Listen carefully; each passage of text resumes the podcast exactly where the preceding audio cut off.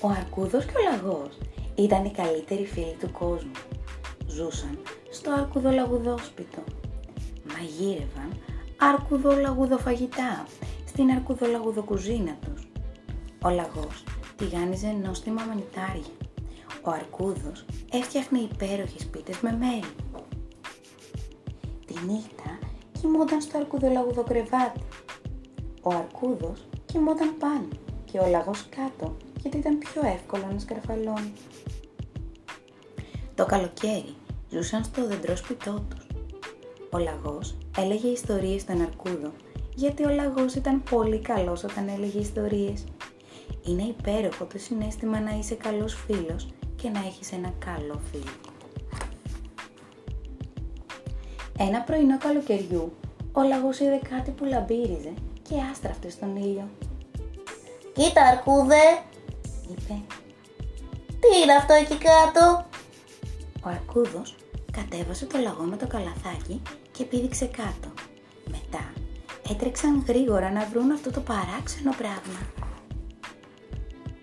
Ο Αρκούδος πλησίασε και το παρατήρησε προσεκτικά. Δεν είχε ξαναδεί ποτέ κάτι τόσο λαμπερό. «Αγούλη μου», Είπε, αυτό είναι εγώ. Κοίτα λαγέ, τι χρυσοτάστια του έχω. τότε ο λαγός κοίταξε και εκείνος μέσα σε αυτό το λαμπερό πράγμα. Θα αστιεύεσαι βέβαια. Είπε, Εμένα δείχνει. Δεν βλέπεις τα μακριά υπέροχα αυτάκια μου. Κάνεις μεγάλο λάθος. είπε ο Αρκούδος και άρπαξε το λαμπερό εκείνο πράγμα. Αυτά είναι τα μικρά στρόγγυλα γνουδατά αυτάκια μου. Εγώ είμαι στη φωτογραφία. Ο λαγός το άρπαξε. Ο Αρκούδος το γράπωσε. Μετά ο λαγός τον έσπρωξε και ο Αρκούδος τον τράβηξε προς το μέρος του. Οι δυο τους το έντοσαν τόσο πολύ το λαμπερό εκείνο πράγμα που κόπηκε στα δυο. Τότε ο καθένας απομακρύνθηκε με το μικρό δικό του κομμάτι στο χέρι. Ο πόσο θυμωμένος ήταν ο λαγός. Γύρισε τρέχοντας στο αρκουδολαγουδόσπιτο και έκλεισε με δύναμη την πόρτα πίσω του. Μετά κόλλησε το λαμπερό εκείνο πράγμα στον τοίχο ώστε να μπορέσει να δει την εικόνα του και είπε με περηφάνεια Τι υπέροχα χαριτωμένα αυτιά. Ύστερα ξάπλωσε στο κρεβάτι του.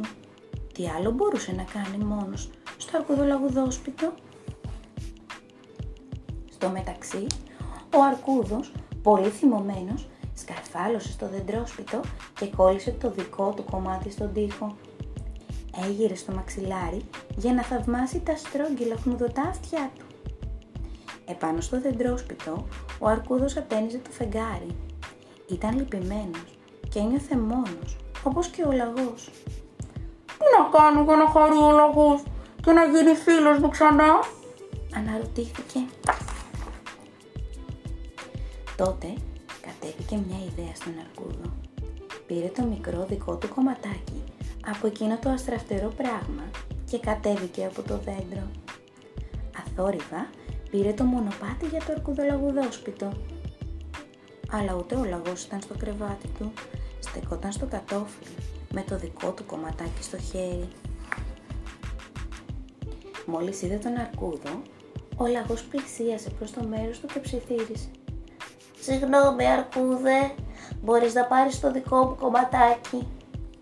Όχι, εγώ ζητώ συγγνώμη. είπε ο Αρκούδος και έδωσε στο λαγό το δικό του κομμάτι.